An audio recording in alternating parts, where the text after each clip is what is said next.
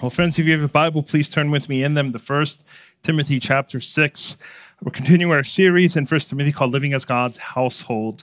Um, today is the first Sunday of the month, which means we're celebrating the Lord's Supper. Uh, but also because it's March, we're celebrating what we call Mission and Mercy March here at Cornerstone, uh, where we focus annually for four weeks on those two core values global missions and mercy and justice. And so, for the next four weeks, at the end of each service, we're going to hear a presentation.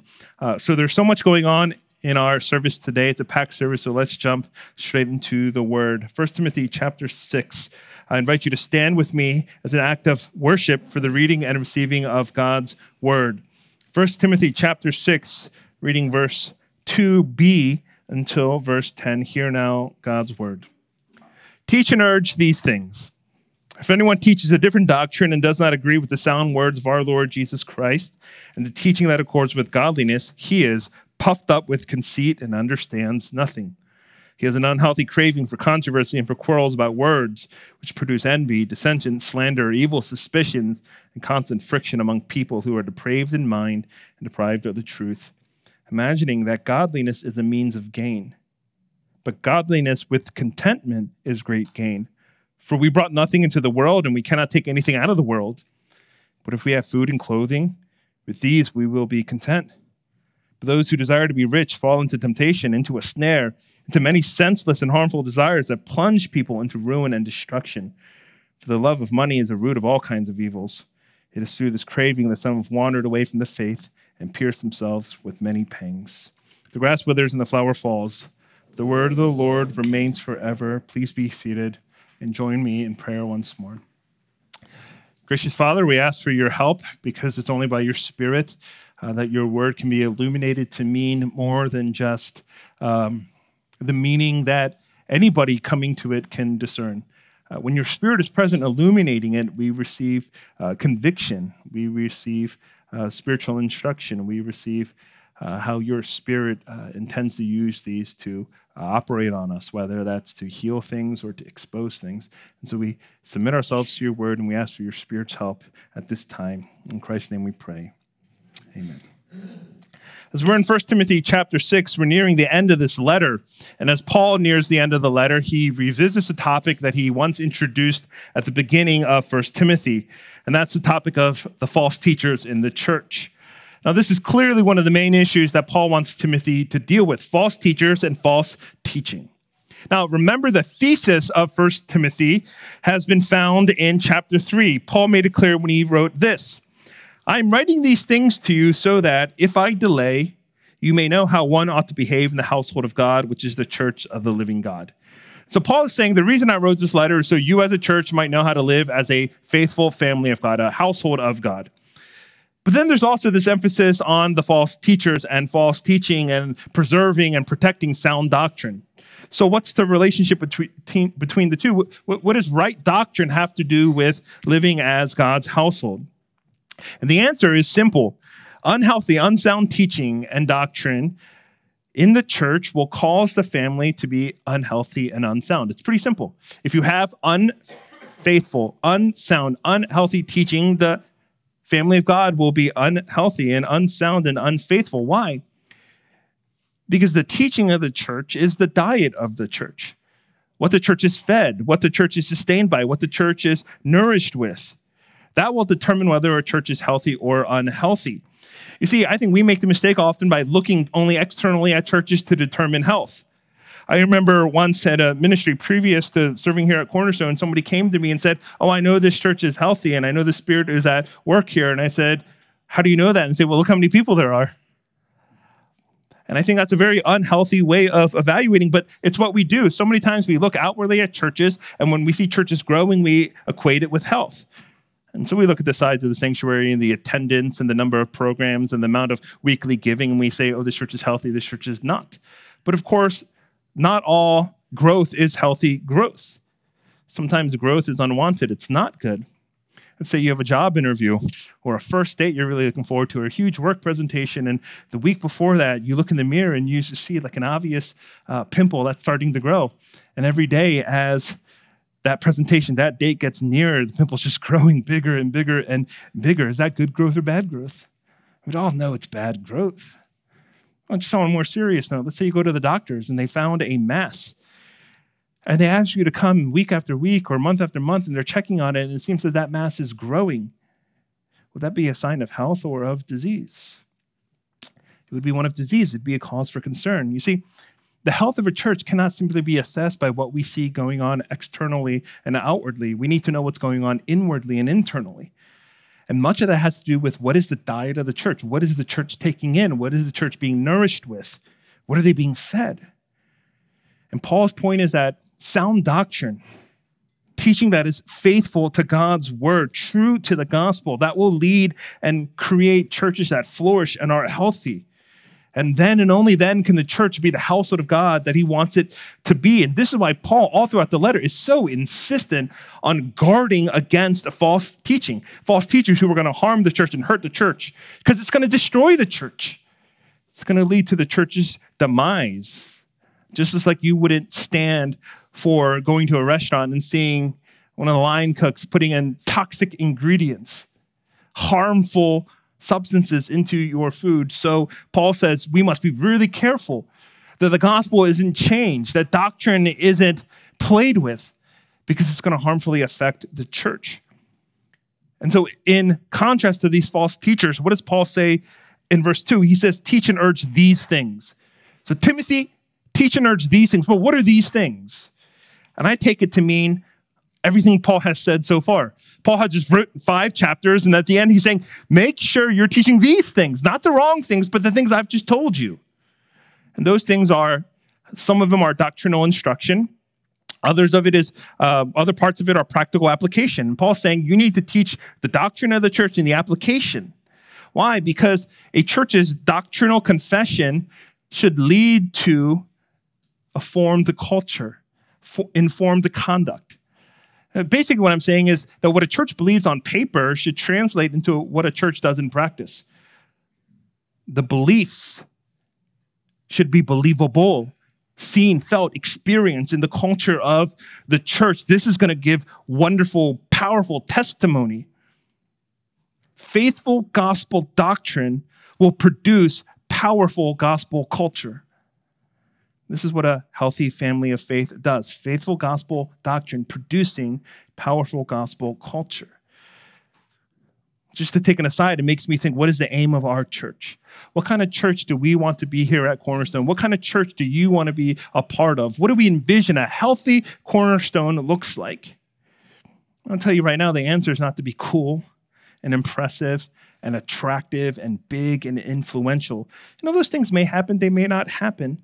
But that's not our aim. What's our aim? We strive to be a healthy church, faithful to God's word and gospel doctrine, powerful in gospel culture and the witness we give. We want to be biblical in what we confess, believable in our conduct. So, when we look at our passage today, we see two aspects of gospel culture that the church should strive to have. And the first is this unity through humility unity through humility. Uh, we learn in verse 3 what are the false teachers doing? They're believing in uh, a different doctrine. It says here that this different doctrine didn't agree with the words of Jesus. It was a teaching that wasn't in accord with godliness, meaning the false teachers were taking the gospel and they were playing with it. They were changing it, they were deviating from it, they were distorting it, and thus they were destroying it. And so what they taught wasn't faithful to what Jesus taught. It wasn't uh, it didn't lead to right and godly living. And Paul says, when you have that kind of false teaching, when that's the diet of the church, you know what the end is? He gives a list. The list in verse 4. What's the end? Well, it's controversy and quarrels and envy and dissension and slander and evil suspicion and constant friction. And even reading this, you just put a distaste in your mouth because these things shouldn't be found in Christ's church. You know, when you walk into a church, what should you be expect? Uh, what should you expect? What should you be met with? You know, I hope it would be hospitality and warmth and welcome and smiles and a holy kiss and hugs and care, right? Because the culture of the church should be that as we have received the welcome of God, God's people welcome one another. But the situation in Ephesus must be so different because Paul writes these strong words. In Ephesus, when you walked into the church and you spent time around the pews, it was clear there was division in the church. There was friction. There was quarreling with words. That if you joined them for their fellowship hour and they were breaking bread together, as you walked through, you would see different cliques and different groups, and everyone would be bad mouthing one another, speaking gossip and slander. And Paul says that a church culture that's out of line with his doctrine screams hypocrisy. And that hypocrisy gives awful witness to the world. And so Paul has zero sympathy for false teaching. He has zero sympathy for their destructive messages. He's saying if you get rid of Christ or you displace him, maybe not get rid of him entirely, but you just shift him out of the main focus, when you change the emphasis of the gospel, it's going to lead to fracturing in the church. Why? Because the church is held together by Jesus. If he's not at the center and something else is, then everything else is out of place. What does the church stand on? What is our unity? We ground our feet on the life, the death, the resurrection of Jesus and all that he's accomplished. That's our ground. And so Paul says all throughout this letter, I have no sympathy. There should be no room for myths and endless genealogies and unhelpful speculations. He's so upset at the false teaching in chapter four, he calls it the teaching of demons because of what it does to the church. Now we look at our church, and I hope that you're not going, hmm, false teachers. Yeah, we're very familiar with that. And false teachers may not be the issue in our church, but anytime something other than Christ and Him crucified becomes the focal point of our attention, if anything other than Christ and Him crucified and risen from the dead becomes the center point of all that we do and think and say and believe, then we run the risk of fracturing, of controversy, quarrels, dissension. Imagine somebody came in with a couple of boxes of paper clips and they scattered them all throughout this sanctuary floor, scattered them everywhere, under the pews, um, everywhere. How could we bring them together? Well, if we took a very large and powerful magnet and we put it right in the middle of the ceiling and we turn that magnet on, what would happen? In that moment, all the paper clips scattered throughout this room they would come together, not because they were attracted to one another, not because they got along, not because they had the same interests, not because, oh, you went to that high school or you're working that industry. They would come together because they were attracted to the magnet. The magnet would bring them into unity. You replace that magnet with something else, what happens? All the paper clips fall. They're no longer gather, gathered, but they're scattered. In the same way, that's what the gospel of Jesus Christ does. He brings us together in unity. And so we must keep the doctrine clear because it's the doctrine that unifies us. And we are united together because we're united to Christ. Therefore, any teaching that replaces him as the main thing, any teaching that substitutes him, will lead us as a family to quarreling and friction. But of course, so many times we do that. We take things that are kind of important, maybe secondary, tertiary things, and we kind of put them at the center and we put them on par with the saving message of Jesus. And we say, oh, but you should also believe this, and you should know this, and you should do this. And when we do that, we're challenging Christ as the center. How do we prevent this from happening? Well, we need humility. It's interesting, isn't it? Look at verse 4. When Paul talks about these false teachers, look at how he describes them. They're puffed up with conceit. Right? They're puffed up with conceit, puffed up. They're, they're just full of air with no actual substance. They're just so full of themselves. They weren't humble, they were arrogant, prideful. They thought what they believed was right and true and good is what everyone else needed to believe. They needed to believe as they believed. And Paul says, oh, they don't understand anything. You see, friends, when we're humble and we insist nothing else should take center place other than the gospel of Jesus, that that begins to do something in the church. It begins to take a very diverse group of people who have different everything, different perspectives and different preferences and different personal convictions and different politics and, and different stages of life. It takes all of these differences and allows us to come together and be united around Jesus. Now, what if that was felt and experienced in the church? What if that was the culture of the church? Yes, people are so different, but when I come together, there is something about them where they're unified in humility.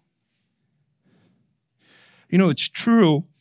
The gospel doesn't prevent disagreements. We're going to disagree. All of us have different ideas, different experiences, different worldviews, different vantage points. So disagreement's okay. But the gospel should keep away division and dissension and dispute. You know, it's interesting. We live, if you walk outside the doors of these churches, we live in the most polarized time in our nation's history. And everybody feels the pressure of the culture wars, the tug. But the church stands set apart from the world, and we give aroma and testimony to a different culture, a gospel culture, a culture of unity through humility because we are united to Jesus by faith, and He is the main thing. And it requires humility to walk in through these doors and to check in all those secondary and tertiary beliefs, lay them aside, and say, when I come in here as the church, we are gathered around Christ. That should be the culture of the church unity through humility. All right, let's move on to the second one contentment as gain. Contentment as gain. At the end of verse 5, Paul talks about the false teachers and he says, imagining that godliness is a means of gain. And what he's talking about here is that these false teachers that had impure motives.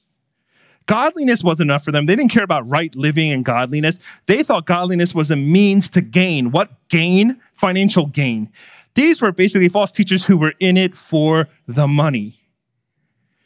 And so Paul then pivots and to start, he starts talking about the allure of money. Look at verse 9. Those who desire to be rich fall into temptation. Verse 10, for the love of money is the root of all kinds of evil. The way, here, pay careful attention. He doesn't say money is the root of all evil. The love of money is the root of all kinds of evil.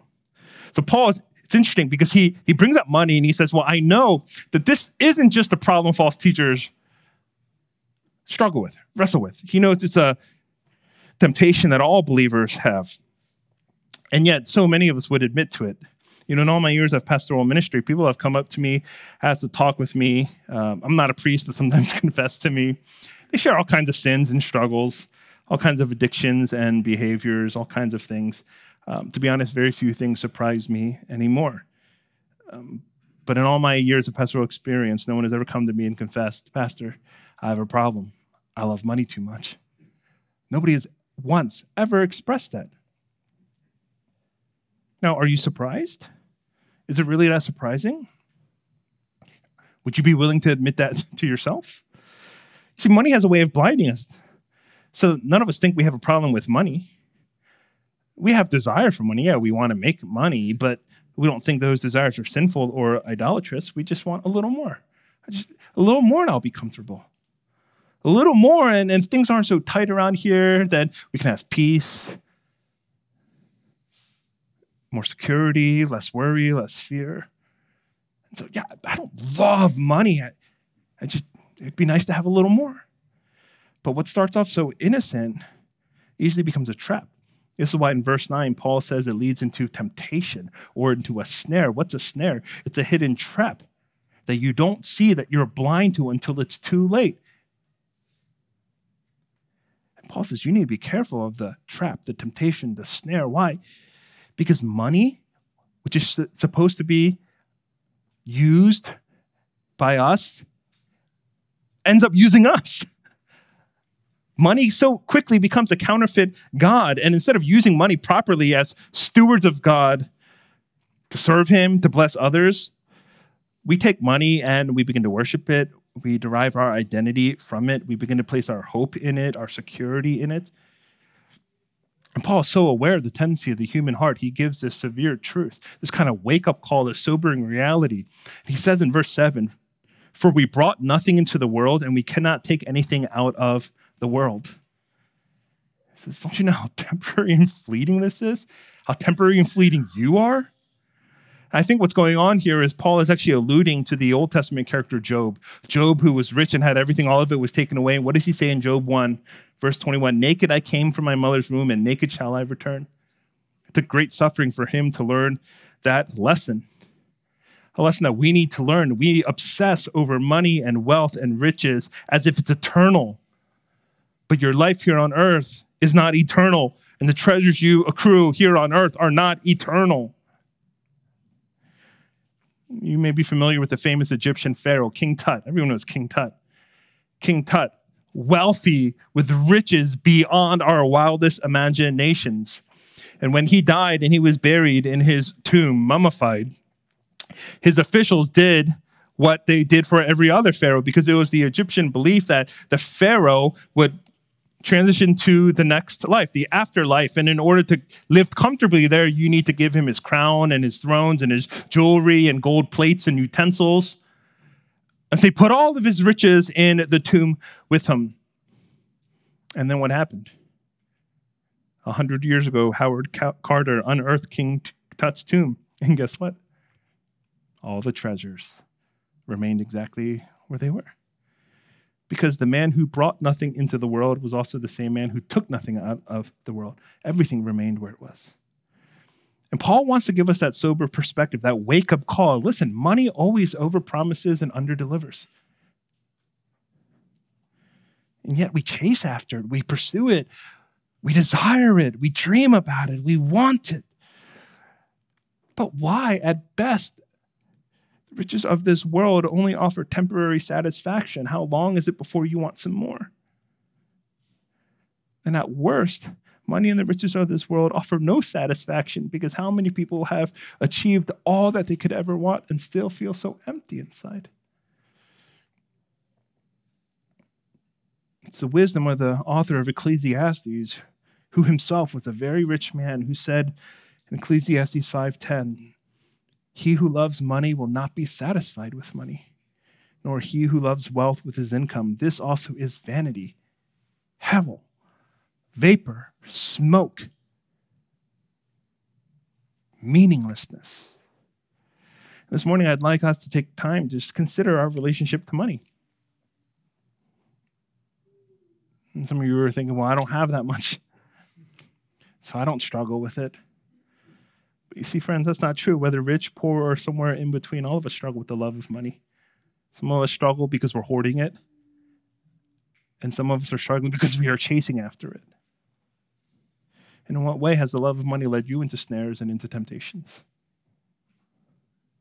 And Paul wants us to consider this seriously because it's not so much the love of money that's the problem. He says, when you love money so much, you're missing the true source of your contentment. This is actually Paul's point.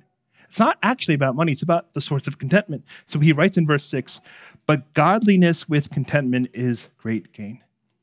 He's saying, listen, some of you think money is great gain and wealth is great gain, and having a nice, cushy retirement plan is great gain.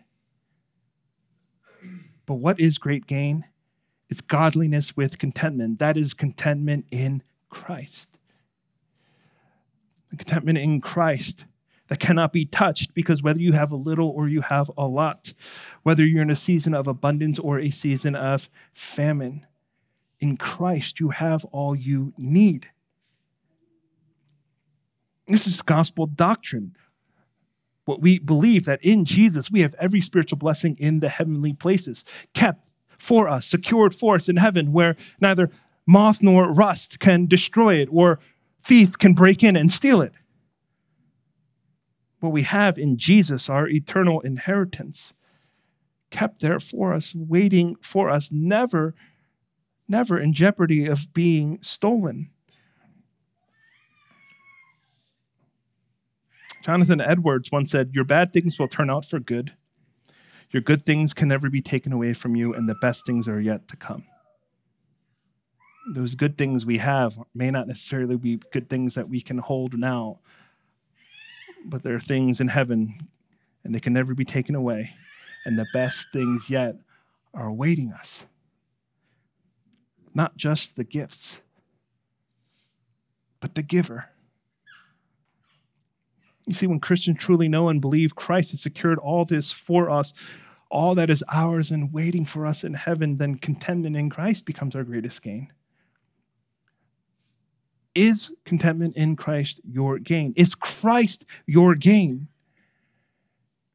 It was for Paul, so he wrote in Philippians 1 21, For to me, to live is Christ and to die is gain. How is dying gain? It sounds like you lost, Paul. He says, I won because when I die and I go to heaven, not only is there the eternal riches awaiting for me, but there is Christ Himself waiting for me. Christ is my gain. What begins to happen in the culture of the church as we believe this? For those who love not money but love Christ, what begins to happen? We begin to treasure Jesus, love Jesus, pursue after Jesus, unlike anything else. because we know that while earthly treasure can be enjoyed for a time here on earth, Christ will be enjoyed now and forever into eternity. So your love for Jesus, your devotion for Jesus becomes something different. And the way it manifests itself is contentment in what we have. So that all who walk in through the doors, they see it and they feel it. They say, This church, whatever the people have, whatever they possess, I need that. That's what I want. You know, we live in such a day where everything is marketing, everything is advertisement. Your phone is always listening to you, telling you what you want, suggesting things you want, bombarding you with ads for what's new and what's most popular, what's trending, what's viral. You need this, you want this, have this. And the culture is hard at work to get you to say, I need that. And even if we don't want to admit it, it's far more successful than we want. But imagine if the culture of this church sort of exuded another kind of advertisement. Contentment in Christ is gain. And so that the world would look at the church and would look at Christians and say, I need that. What is that? That's what I need to have. That's what I want. Paul had it. So he writes in Philippians 4:11, I have learned in whatever situation I am to be content. I know how to be brought low and I know how to abound. In any and every circumstance, I have learned the secret of facing plenty and hunger, abundance and need. I can do all things through him who strengthens me. Paul had this contentment in Christ because he knew Christ was his gain. And he desires Timothy have it. He desires the church in Ephesus has it. He desires you and I to have it. And so may we have contentment in Christ and consider that to be our greatest gain. You see, this is what the gospel begins to do. If we don't deviate into false teaching, we don't mess with the gospel, we keep Christ right where he is. And we exude to the world a culture of unity through humility. And we begin to treasure and cherish Christ. And we exude a culture. The contentment in him is our greatest gain. Let's be that kind of church.